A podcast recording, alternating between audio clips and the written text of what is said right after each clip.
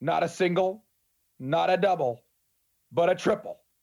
Welcome to the Triple Option Podcast with Ryan Gregory and Devin Ball, a part of the Running Hooks Podcast Network.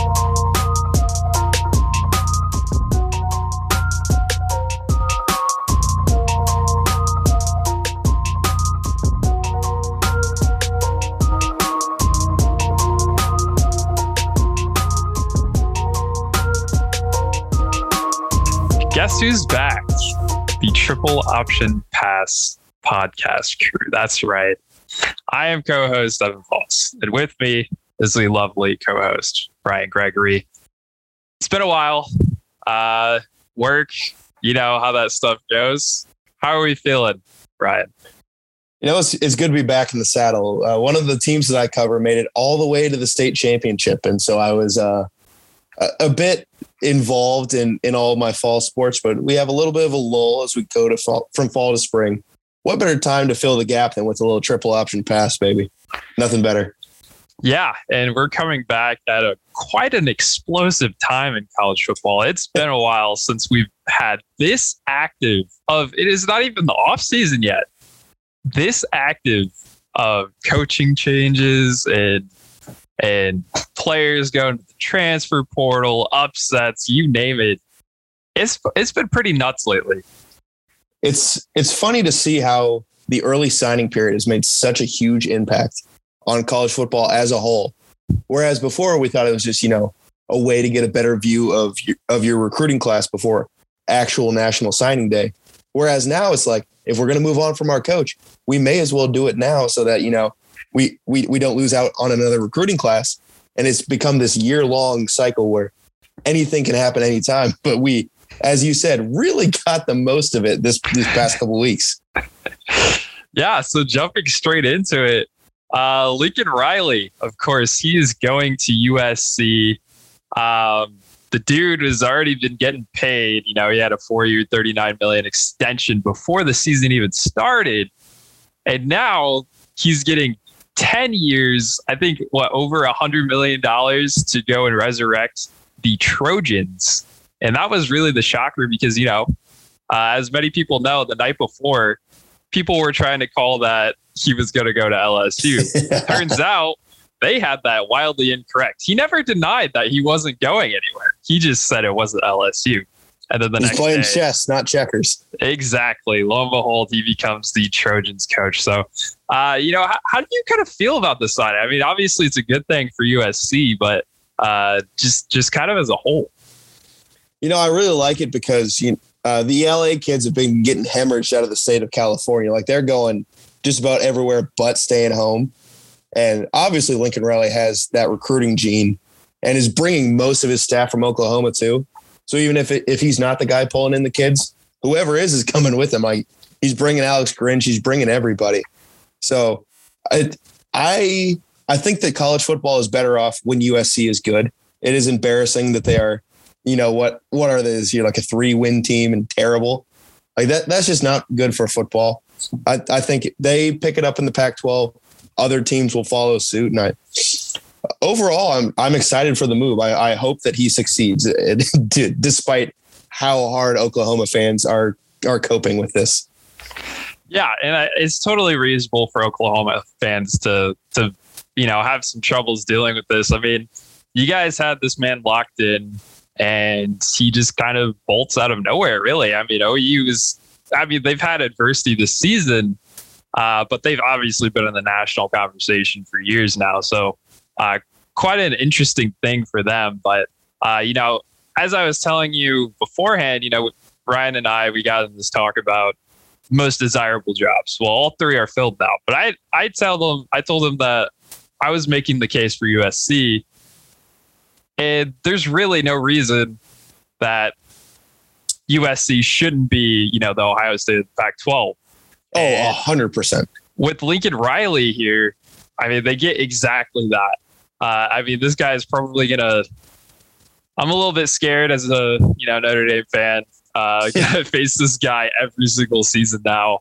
Um, but yeah, I mean, I, I agree. Even from even from a Notre Dame perspective, our rivalry had just died because you know USC they haven't been that great. Uh, right. so now actually gonna be in some competitive matchups with them.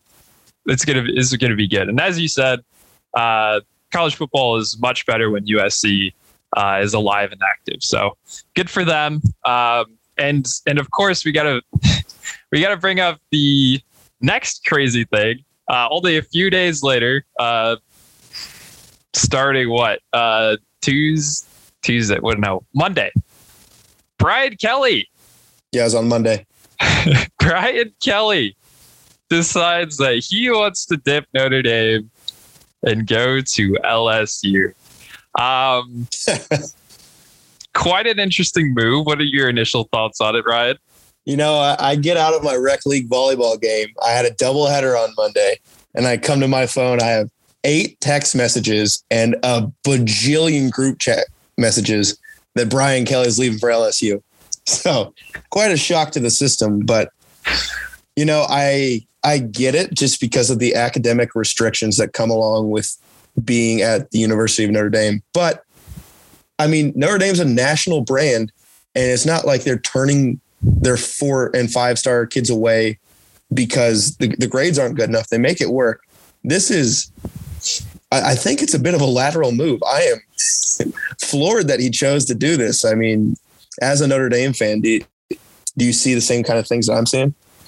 Yeah, you know, I, honestly, I agree with you. Uh, I, I do feel like it's a lateral move. Obviously, there's not as many restrictions at LSU. Uh, you could take Box of Rocks 101 and and be able to, you know, make yourself a life. Uh, and that's fine. I mean, LSU, they're literally designed to push kids to the to the NFL. That's that's completely fine. So I get where uh, you know Notre Dame is coming, or sorry, where Brian Kelly is coming from here. Uh, but you know, as you said, this is this is just such a such a lateral and kind of random move.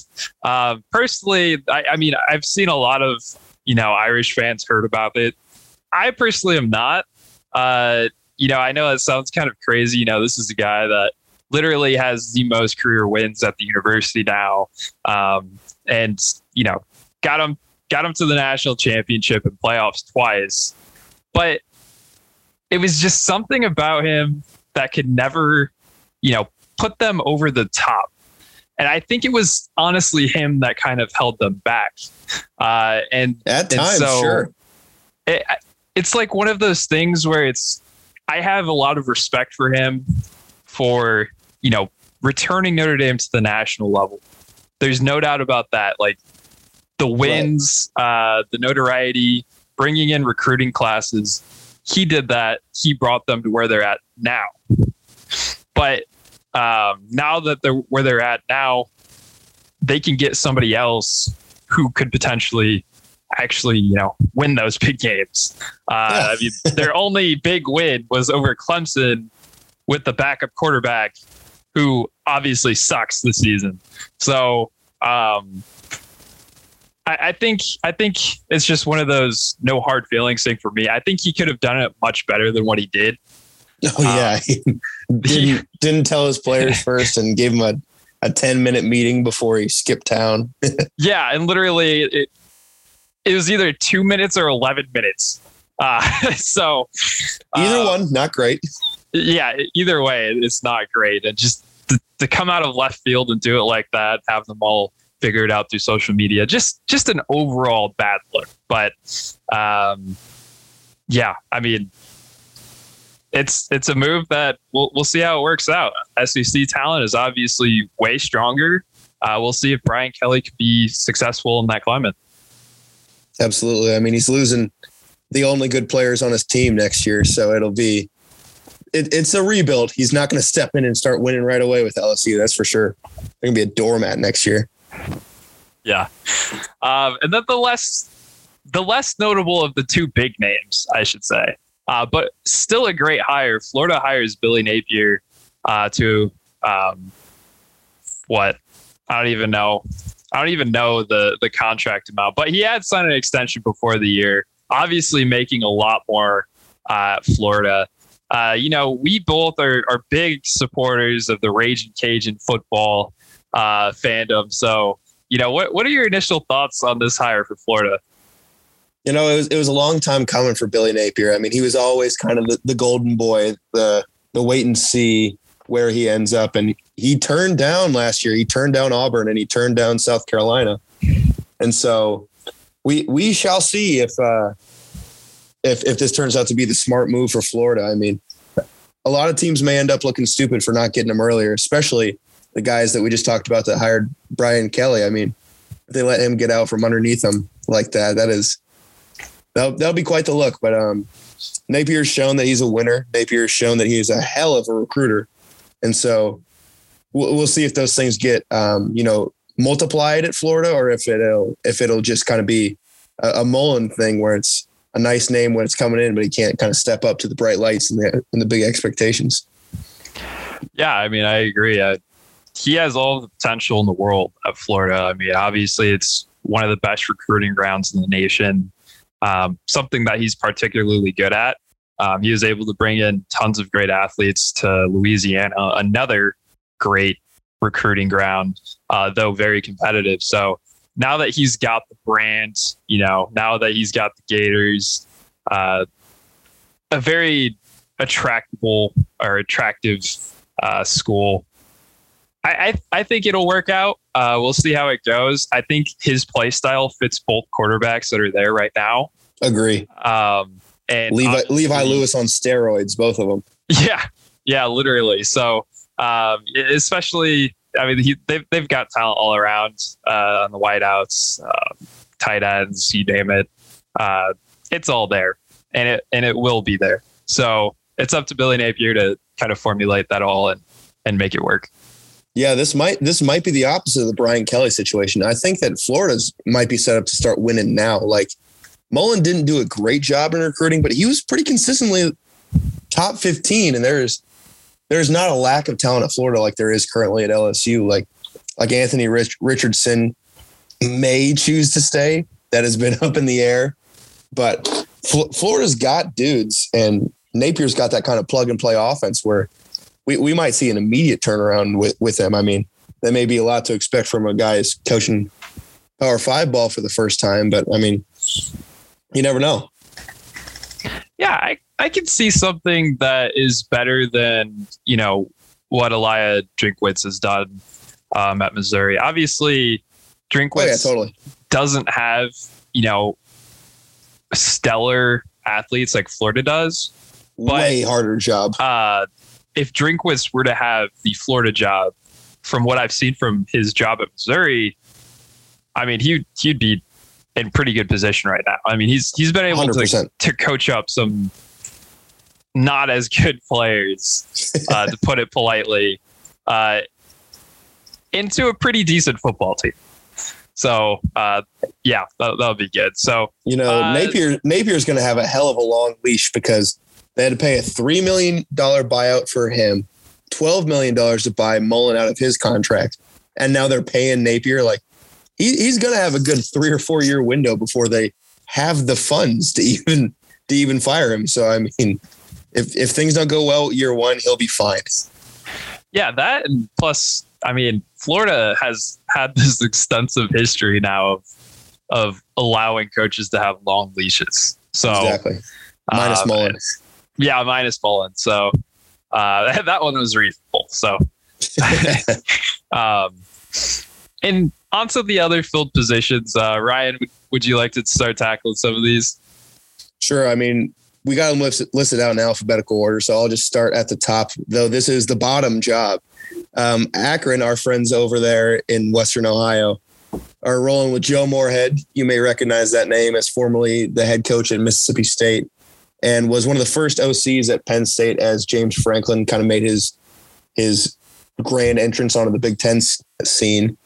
Uh, most recently, OC at Oregon. I I don't know if he's going to finish out the season there with them or not either way, um, he is he's a genius. He's a he's an offensive genius. But it's Akron, man.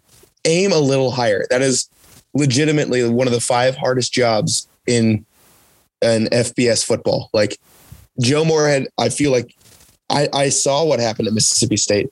You can do better than Akron as your rebound job, man. I it, yeah. I, I don't get it. He is he is a really hot commodity still. I, I don't feel like he had to do this. I mean, maybe he's just trying to get into the head coaching game, and if he's able to show results at Akron, he'll get, you know, a bigger job again. Who knows? I, I don't. I don't know. I mean, fair, fair enough. G- good for you, Joe Moorhead. I hope that I hope that you get the zips rolling. Um, elsewhere, uh, Georgia Southern hires the the former head coach of USC, Clay Helton. This is so uninspired for a traditional. I, I'm writing G- Georgia Southern off of my of my darlings list. This is sad.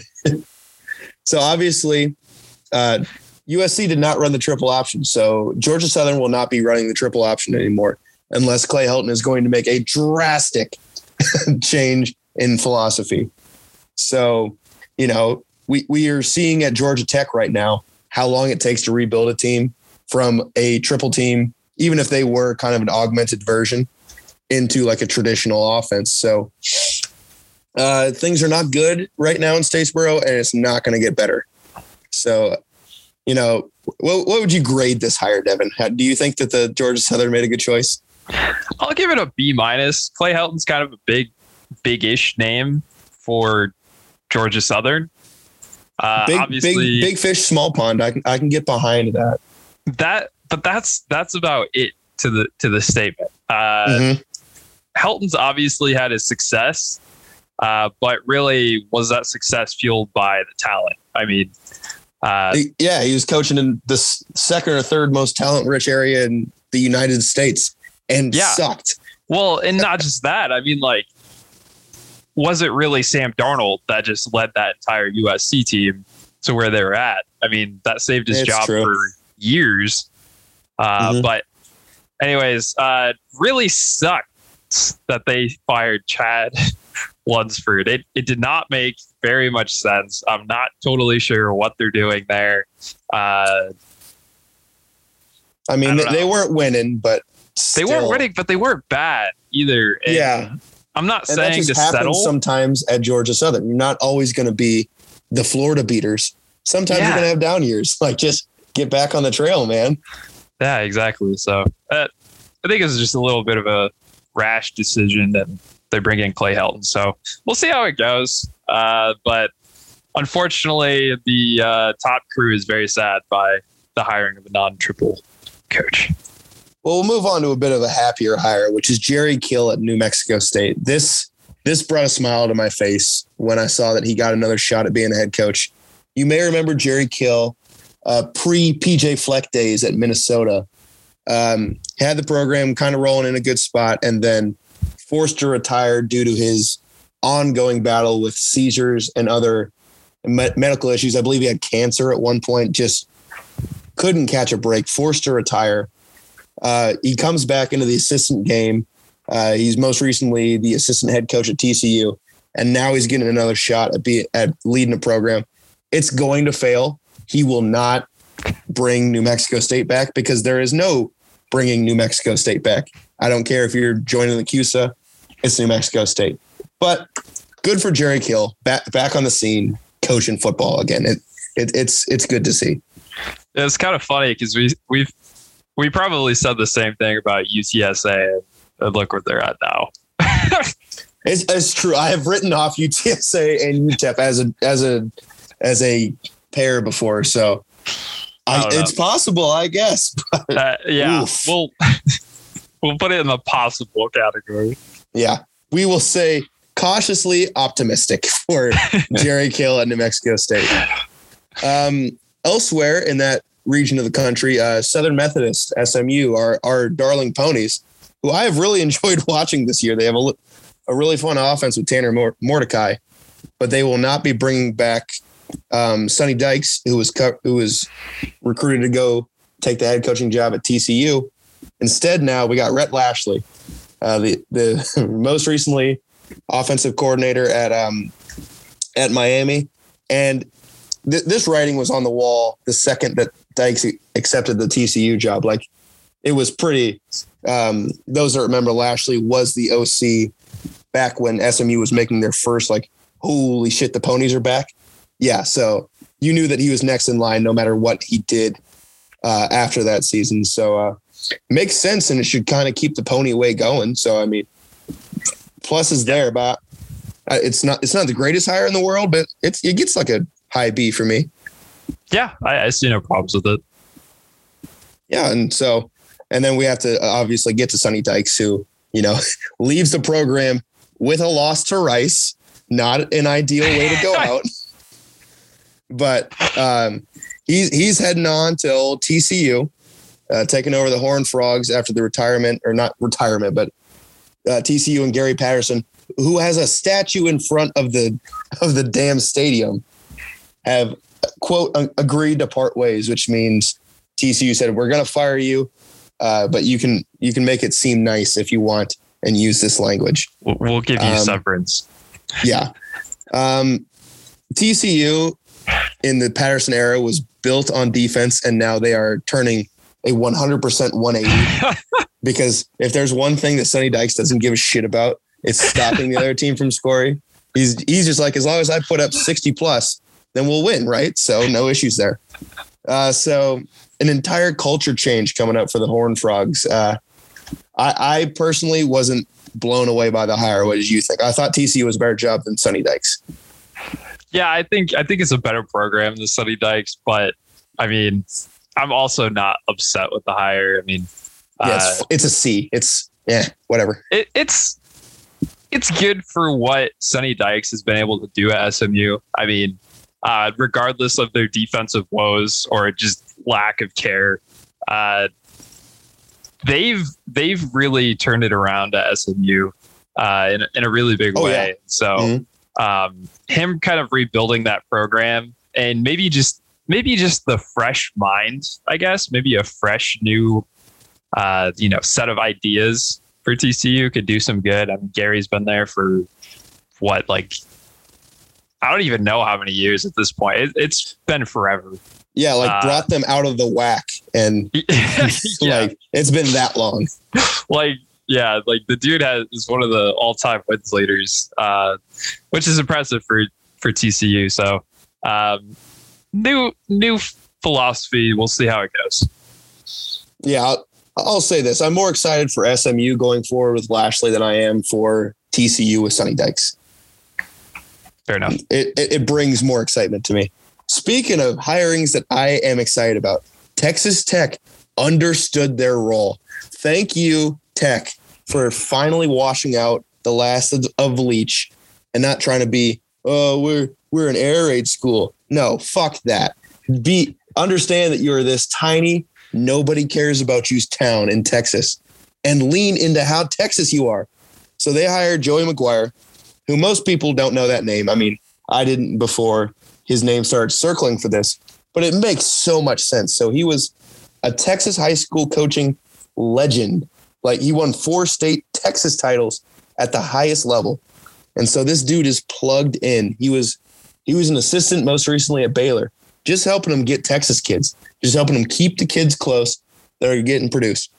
And Tech sees that and they're like, we're going in. We are we are being Texas as hell, which is what they got to do. And I I 100% support this. I think that Tech is being realistic about who they are and what they can be, and I think that this will help get them out of the kind of the the doldrums that they're in right now. Yeah, I mean, we talk about how important uh, those those homegrown type of guys are, right? Like the ones that understand the recruiting ground, understands, you know, what what the area means to certain people and, and all that good stuff. It's that's especially important in the state of Texas. And with with this type of hire, you get somebody that has experience on the collegiate level, at the highest high school level, um, and, and someone who just knows the state of Texas and, quite frankly, probably its surrounding areas quite well. Uh, and and as you said, I, I mean, it's it's a really good hire to kind of get that homegrown talent, uh, especially in Lubbock, where um, obviously not the most popular place in Texas. It's it's a really cool experiment, and I'm excited to see. I hope it works out for them. I really hope that they just become like the We Are Texas team and just really lean into that. And I hope they see, see success with it. Um, out of the five jobs remaining that we need to talk about, I don't like four of them. Can I just list them off real quick? Say Yeah, why they suck, and and then you can comment if you want, and then we'll get to the one good hire. Yeah. So, UConn did a bad job. Uh, they they hired Jim Mora. You may remember him as the one-time coach of UCLA. Um, was a broadcaster. It's UConn. They're looking to drop down to FCS anyways. Like, eh, whatever. UMass, one of the worst fucking teams in recent memory, made an internal hire to replace the coach that they fired. Can you can you spell dumb shit and does it go U M A S S? Like, what are you thinking? It didn't work. you hired a guy from the team that didn't work. You know, the UMass is asking for it. They're just going to keep being bad. Whatever. Virginia Tech said, you know, the Justin Fuente experiment didn't work. We're going back to the Frank Beamer days. And so they hire uh, Brent Pry, who is the defensive coordinator at Penn State. Uh, he was at Virginia Tech back in the uh, the glory days of Beamer ball, and so they they said we're going to quit trying and we're just going to do what worked for us in the '90s. Certainly, it'll work again. Fuck you guys, so boring. And then Washington State, um, traditionally not a good team, makes another internal hire um, with Jake Dickert was the interim uh, in place of Rolovich after he was fired for his COVID shenanigans. You know, just again uninspired. I feel like you got Mike Leach to fucking come to Washington State. I feel like you can do better than the guy, the guy that was already here. I feel like we can do better than that. But the other team in the state of Washington, uh, actually, do you have any comments that you'd like to make on any of these before we get to the No. Huskies? No, that's perfect. So we'll get to the Huskies that did a good job of hiring, and that will be the University of Washington with Kalen DeBoer of Fresno State. Genius move here. The dude knows offense. Um, did a great job at IU as OC. Makes a move out to Fresno. Uh, builds that program immediately. The, the offense is fun. The offense is exciting, and so now he's going to get a shot at the at the big boy. You know, Washington's always been this defensive juggernaut try out an offensive coach. That's fine. Uh, I'm I'm willing to see how it goes. Uh, what what about you? Yeah, I agree. I think I actually like this hire. Um, obviously, we've come to know Fresno these past few years as a as a program that's on the ups and uh, you know really start the. I mean, they've always been a good program in the Mountain West, uh, but you know especially so these last you know couple seasons. Um, so yeah, I mean, I I, I do like it. Uh, really great job for for him to you know come in and, and get the Washington job. Uh, awesome recruiting grounds. Uh, people seem to just love to go to the school, um, and and I think it'll it'll turn out pretty good for him. Hopefully, hopefully. Yeah, I'd, I'd really like to see it go well. I mean, Fresno at Fresno, DeBoer kind of learned how to poach tho- those California kids, how to find the ones that kind of slip through the cracks, which is how you win at Washington. At Washington, you you, you recruit Hawaii and you recruit the kids that are under the radar at uh, in in the state of California that don't get scooped. Like that's just how you win games. And so I, I think it's a really smart, similar to the Texas Tech, a guy that understands the ground, understands what it's going to take to win games here. I, I just think he did a really good job with that hire. Absolutely. Uh, let, let's knock out the last of the of the coaching search portion of the, of the program today. So with with the hirings that we just talked about, there are still quite a few remaining jobs open in uh, FBS football. We have Duke, as David Cutcliffe is mercifully released from his time. The the, the times have just passed him. Sad to Yeah. see. Yeah. Florida International parting ways with Butch Davis. They are open, and a whole scandal as he went out the door. So Yeah. who knows if anyone's willing. They, they have to sign an AD before they sign a head coach. So FIU is going to be They they're need to be have a vacant for a conference before they do Yeah. anything. first. They need to find an athletic director, and then a conference, and then maybe they can start worrying about hiring a coach. So th- there's a whole shit show going on down there. Um, obviously, Fresno is open as DeBoer moves on. They've had a host of really solid um, assistants the last couple years. I assume one of them's going to get a call, much like DeBoer was when he was called home from uh, Indiana. Louisiana's open with Billy Napier leaving. No idea who's going to take that. I mean, Fairly enticing job though. Uh, yeah, that is. a great team he's built up there. And Napier has shown that it's very possible to build a winner there with uh, kind of the scraps that LSU doesn't take out of Louisiana. So that that should be high on everyone's list. Uh, Louisiana Tech uh, fired Skip Holtz, which was Oh, damn stupid. What do you mean about damn time? It's Louisiana Tech. What do you want, man? It feels it just it's just been so long to see Skip Holtz's name. I think that Louisiana Tech's not going to like life without Skip Holtz. I think they're going to Uh, see a that's lot more three and nine years than this one blip on his radar for Skip Holtz's career. And they'll be like, oh shit, now it's really hard to win nine plus games. Um, and then we got a couple heavy hitters down here. Uh, Notre Dame is open, obviously, as Brian Kelly's moved on. Um, Marcus Freeman's name is circling there. Uh, Luke Fickell's name is cir- circling there. It's we'll have to There's a lot. on that one. a lot. Even as That- far those as are- Matt Rhule. Yeah, those are Like- two good options to be the the two top names swirling around. It's it must be nice to be Notre Dame. And then uh, OU, Oklahoma, obviously open as Lincoln Riley's off to USC. Another one that will attract the biggest and the best names, much like the Notre Dame job. Another one that Rhule was a, apparently linked to. I don't know why the, they think that guy wants to come back so bad. I don't know. And then the last two big heavyweights that are open, uh, Temple, Former Troy. former Rhule school. Yeah, former Rhule school. I heard that he's going to come back to uh, Temple and build it back up again because he doesn't want to coach the Carolina fucking. Pa- You're an idiot if you think he's like, oh, I can't wait to go recruit 16 year olds again. I'm so tired of working with guys that get paid to do this. Ah. okay, so Temple and Troy are open too. Who cares? They're going to hire some some upstart assistant or something, and they're going to fail most likely at Temple. And Yeah, Troy, they'll, they'll probably be good. Temple's a decent job. Uh, Temple is made to suffer. They're a private school in Philadelphia.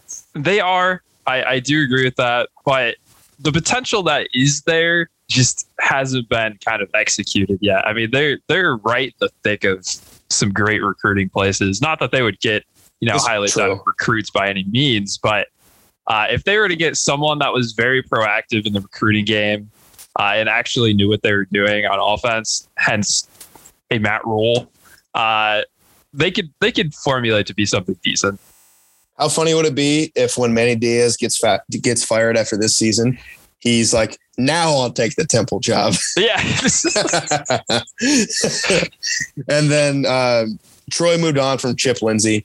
Lindsey had Troy roll, rolling for a while down there in Yeah. Alabama, but you know it is really hard to maintain.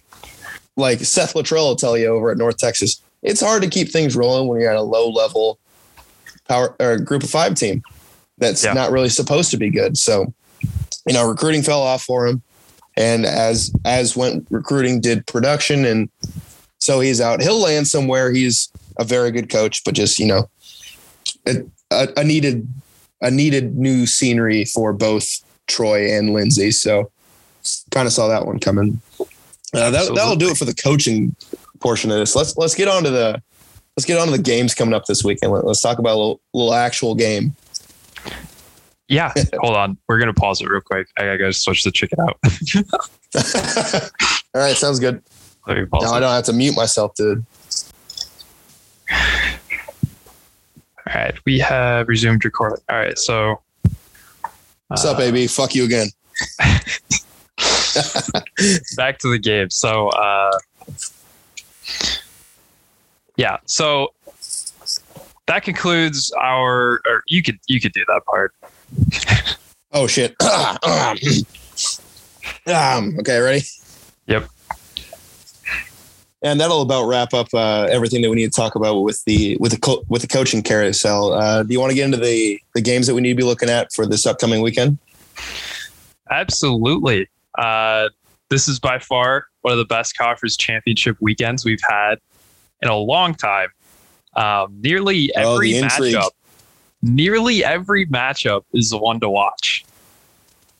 Yeah, honestly, I, I would watch all of these, but the Pac-12. That's fair. yeah, that one's not very good. Uh, but but in reality, here, um, there's obviously a lot on the line. Uh, there's tons of top games. Obviously, the the mainstay here is is Georgia and Bama. Uh, not surprisingly, that is also the one with the highest ticket prices. Um, number one versus number three. Uh, Georgia wins. Bama's out of the playoffs more than likely. Bama wins. Bama stays in the playoffs. Georgia stays in the playoffs. And then we got a whole bunch of buffoonery. Yeah, let's let's all pray for the sake of our sanity and for the sake of the takes on Twitter that Georgia just takes care of business and beats Alabama. Because my God, just the conversation of who becomes number one is gives me a migraine thinking about it, let alone who who gets that fourth spot. Yeah, absolutely. And um, outside of that, we of course have a big one with Michigan and Iowa. Now, a lot of people are probably going to doubt Iowa into this one. They've obviously been on a backslide, but they're still a very, very good team. Uh, and one that can compete with Michigan. I mean, if Michigan State can compete with Michigan, so can Iowa. Uh, I think this one will kind of be an interesting game to watch. I'm not totally sure if Iowa will be able to pull off that win, but uh, there's definitely some potential there. Yeah, the, the offense is just so stinky for Iowa. It's it's it's the one thing that gives me pause because like like you just said, that defense immediately brings to your mind. You're just like, oh shit, can we do we have a game on our hands? But Iowa can get all the stops they want. They're, I don't think they're going to score offensively against Michigan. So it's going to be a boring game, but I, I I don't see Michigan dropping this one by accident at all. Yeah, it's, it'll be a tough task. Um, and then we have one that could decide Oklahoma State getting into the playoffs, and that would be Baylor and Oklahoma State. Uh, if Oklahoma State wins, will the committee put them in over Cincinnati uh, if that were to be the case? Um, my guess is those greedy a-holes more than likely would put Oklahoma State over Cincinnati. Uh, but regardless, this is going to be a good game. I mean, Baylor and Oklahoma State, two fairly even teams, both have beat Oklahoma. Uh, Baylor just has one more loss in Oklahoma State. This is going to be a really, really good one. Yeah, I don't think that we're going to have to worry about Oklahoma State jumping Cincy because I think Baylor's going to win this game. Wow.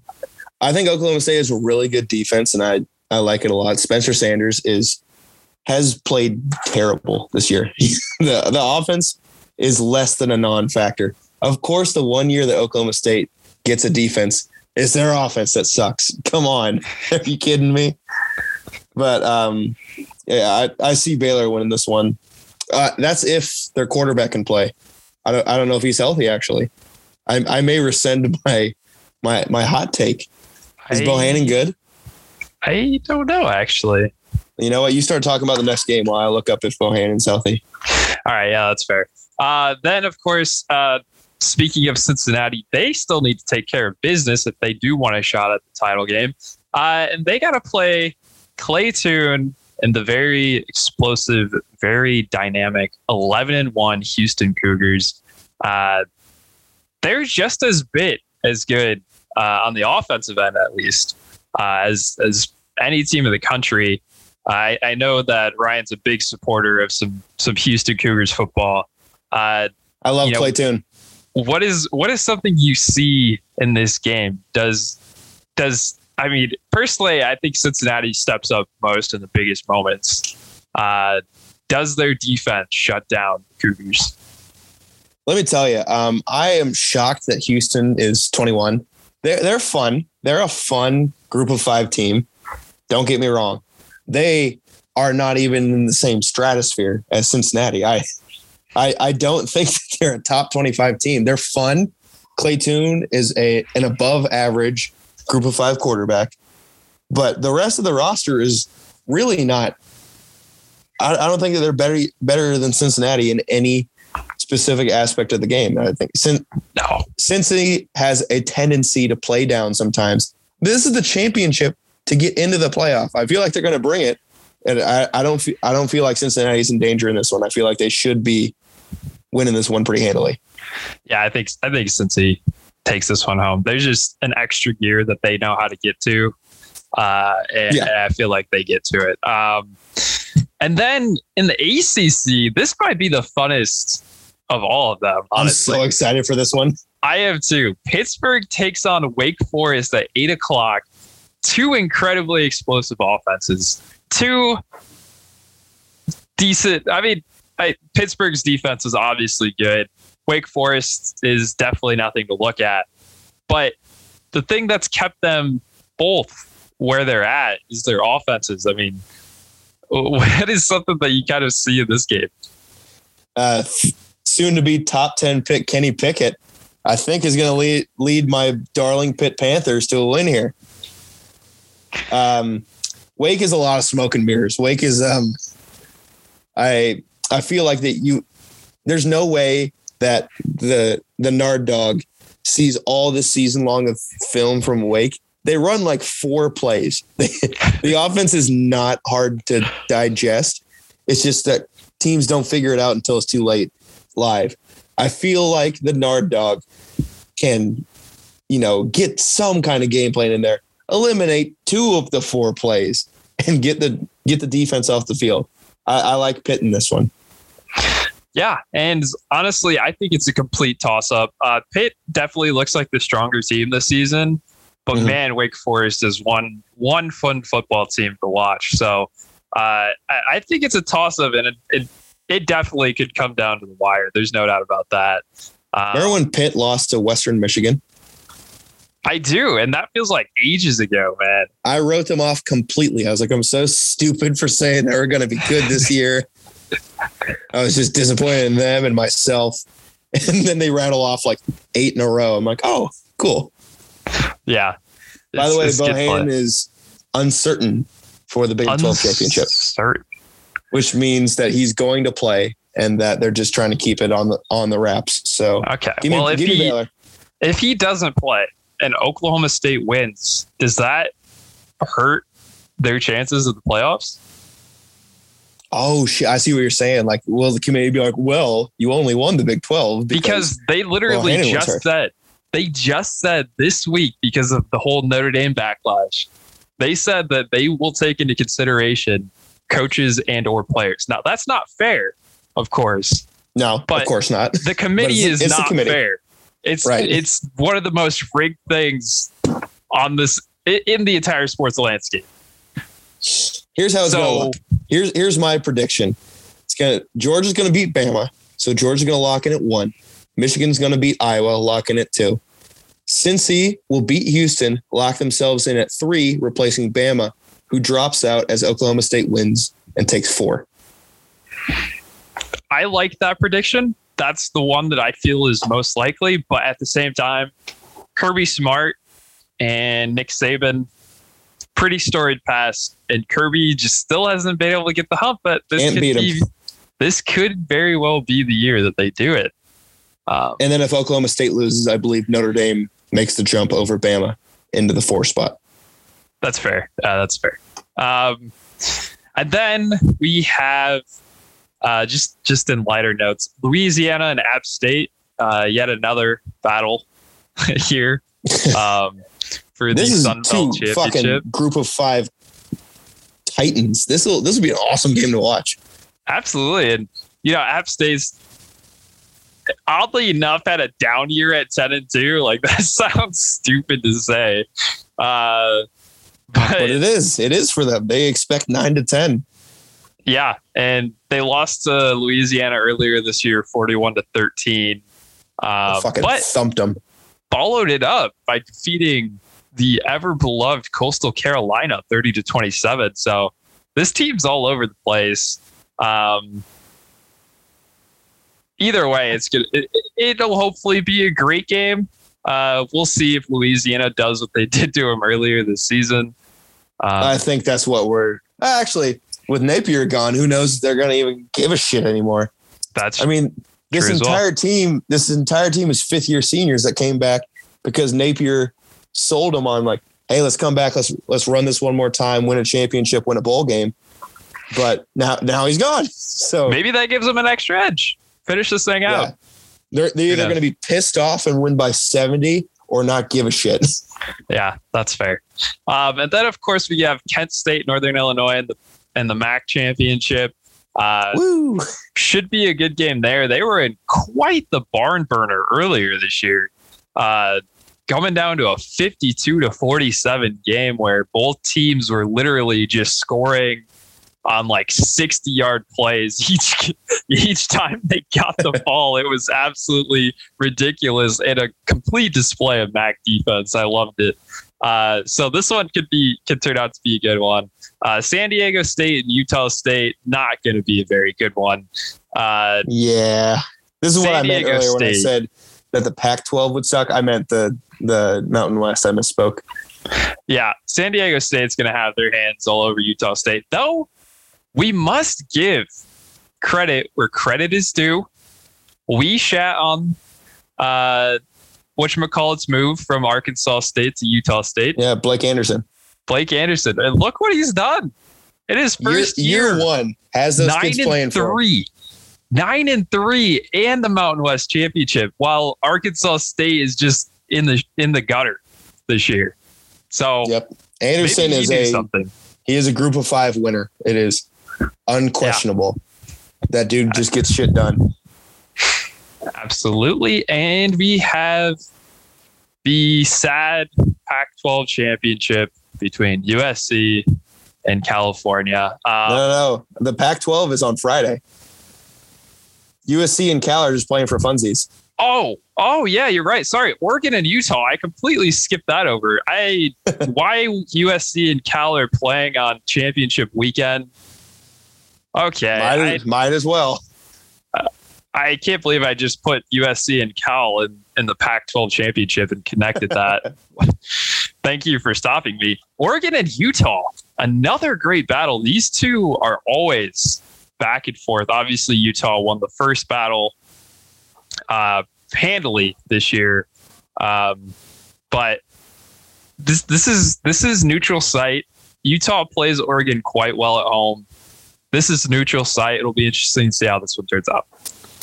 Give me Utah by double digits. They are the hottest team in football. They're going to wreck Iowa in the Rose Bowl after they wreck Oregon in the Pac 12 championship. Give me the Utes. Give me Oh, the man. Utes. I haven't Another said that team. since since week So, zero. so quick to write them off this year. And we're like, we even had conversations back when we were regularly podcasting about like, is this Whittingham's worst Utah team? Then Brewer gets benched. They put in the new kid that can that throws for 500 yards a game. All of a sudden, Utah is looking like the best team that Whittingham has had at Utah. Like, it's what a crazy turn of events this year. But yeah, I don't think that there is any stopping them through the end of this of this season. Yeah, it'll, it'll definitely be a fun one to watch though. There on Friday night, eight p.m. Definitely Absolutely. tune in. A respectable Pac-12 time.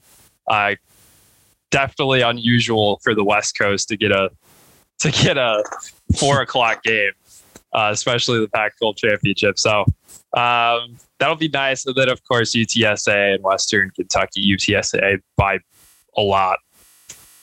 I don't know. I like Western in this one. You like Western in this one? Bailey Zappe is that is that fucking dude. He's my Heisman. I mean, 52 to 46 in their first meeting this season. It's obvious that Western Kentucky can compete with UTSA, but that was also before UTSA turned on the fucking Jets. Oh, you mean just- like they did against North Texas? hey? I just mean it, it- that. Yeah, whatever. Uh, Uh, Bailey Zappe is going to break Joe Burrow's touchdown record in a season. In this game, I guess we will see if he does it in this game. It'll be uh, like that is bananas. I thought that that uh, record would never fall, and here comes an FCS transfer from Houston Baptist that's going to break it like two years later. Yeah, 52 touchdowns, nine interceptions, nearly 5,000 yards passing on the year. Uh, do you think he gets any any NFL exposure? Um, he's still really limited as an athlete, and as far as um arm strength goes, he just like uber accurate in a offense that was literally made for him. But you know, I, I can't even say that NFL teams will take a flyer on stats because Case Keenum went undrafted. So, yeah, you know, that's true. Probably, probably not, but I'm, I'm sure he'll get a camp invite out of how fucking hard he's balled this year. Yeah, I'm sure he'll get something uh, on the next level, hopefully. But um, is that that's that's all the games for the weekend?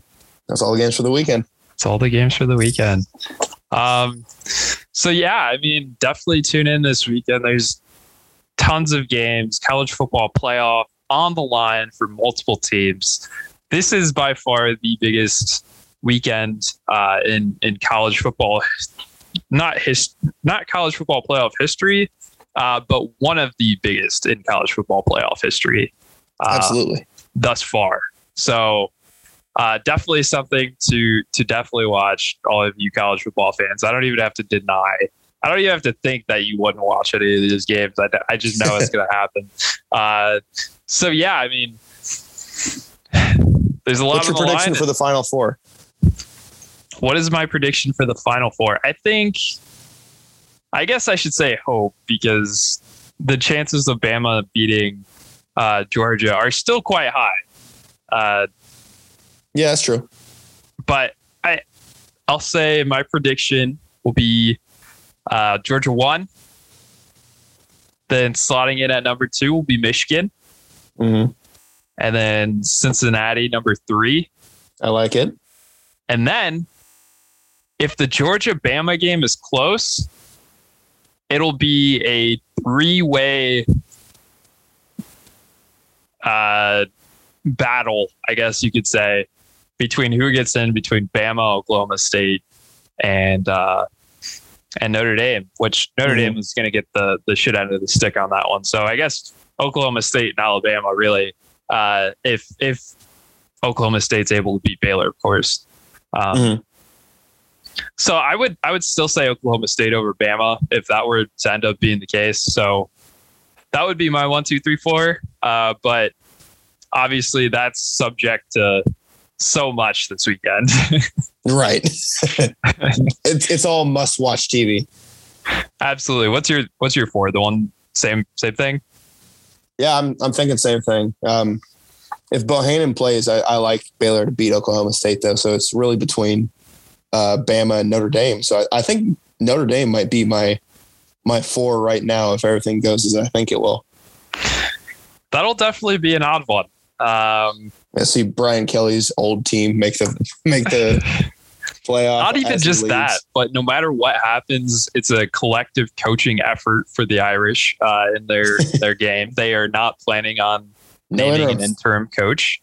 Yep. Um, so uh, they will have certain people in charge of certain duties, and no matter where they end up, that'll be quite an interesting game for at least myself and other Irish fans to watch, just because there is no, well, for one, Brian Kelly, but just not having a head coach in general. I wonder, you know, that's that's not something that most teams do, is have a mm-hmm. collective assistant type deal.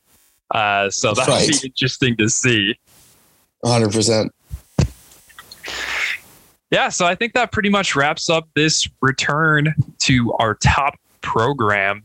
Um, there's there's been tons to talk about. It's it's been great to to get back on here with you, Ryan, as we both have a little bit of time to do this. So, uh, thanks for clearing out some of your schedule. Um, it's definitely been a blast.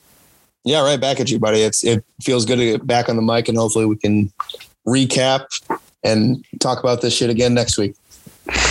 Yeah, hopefully so. And if not, then we'll definitely be doing some bowl game stuff. So um, you know, as as as always, of course, make sure to check out all the other stuff going on the um, Running Hook Podcast Network.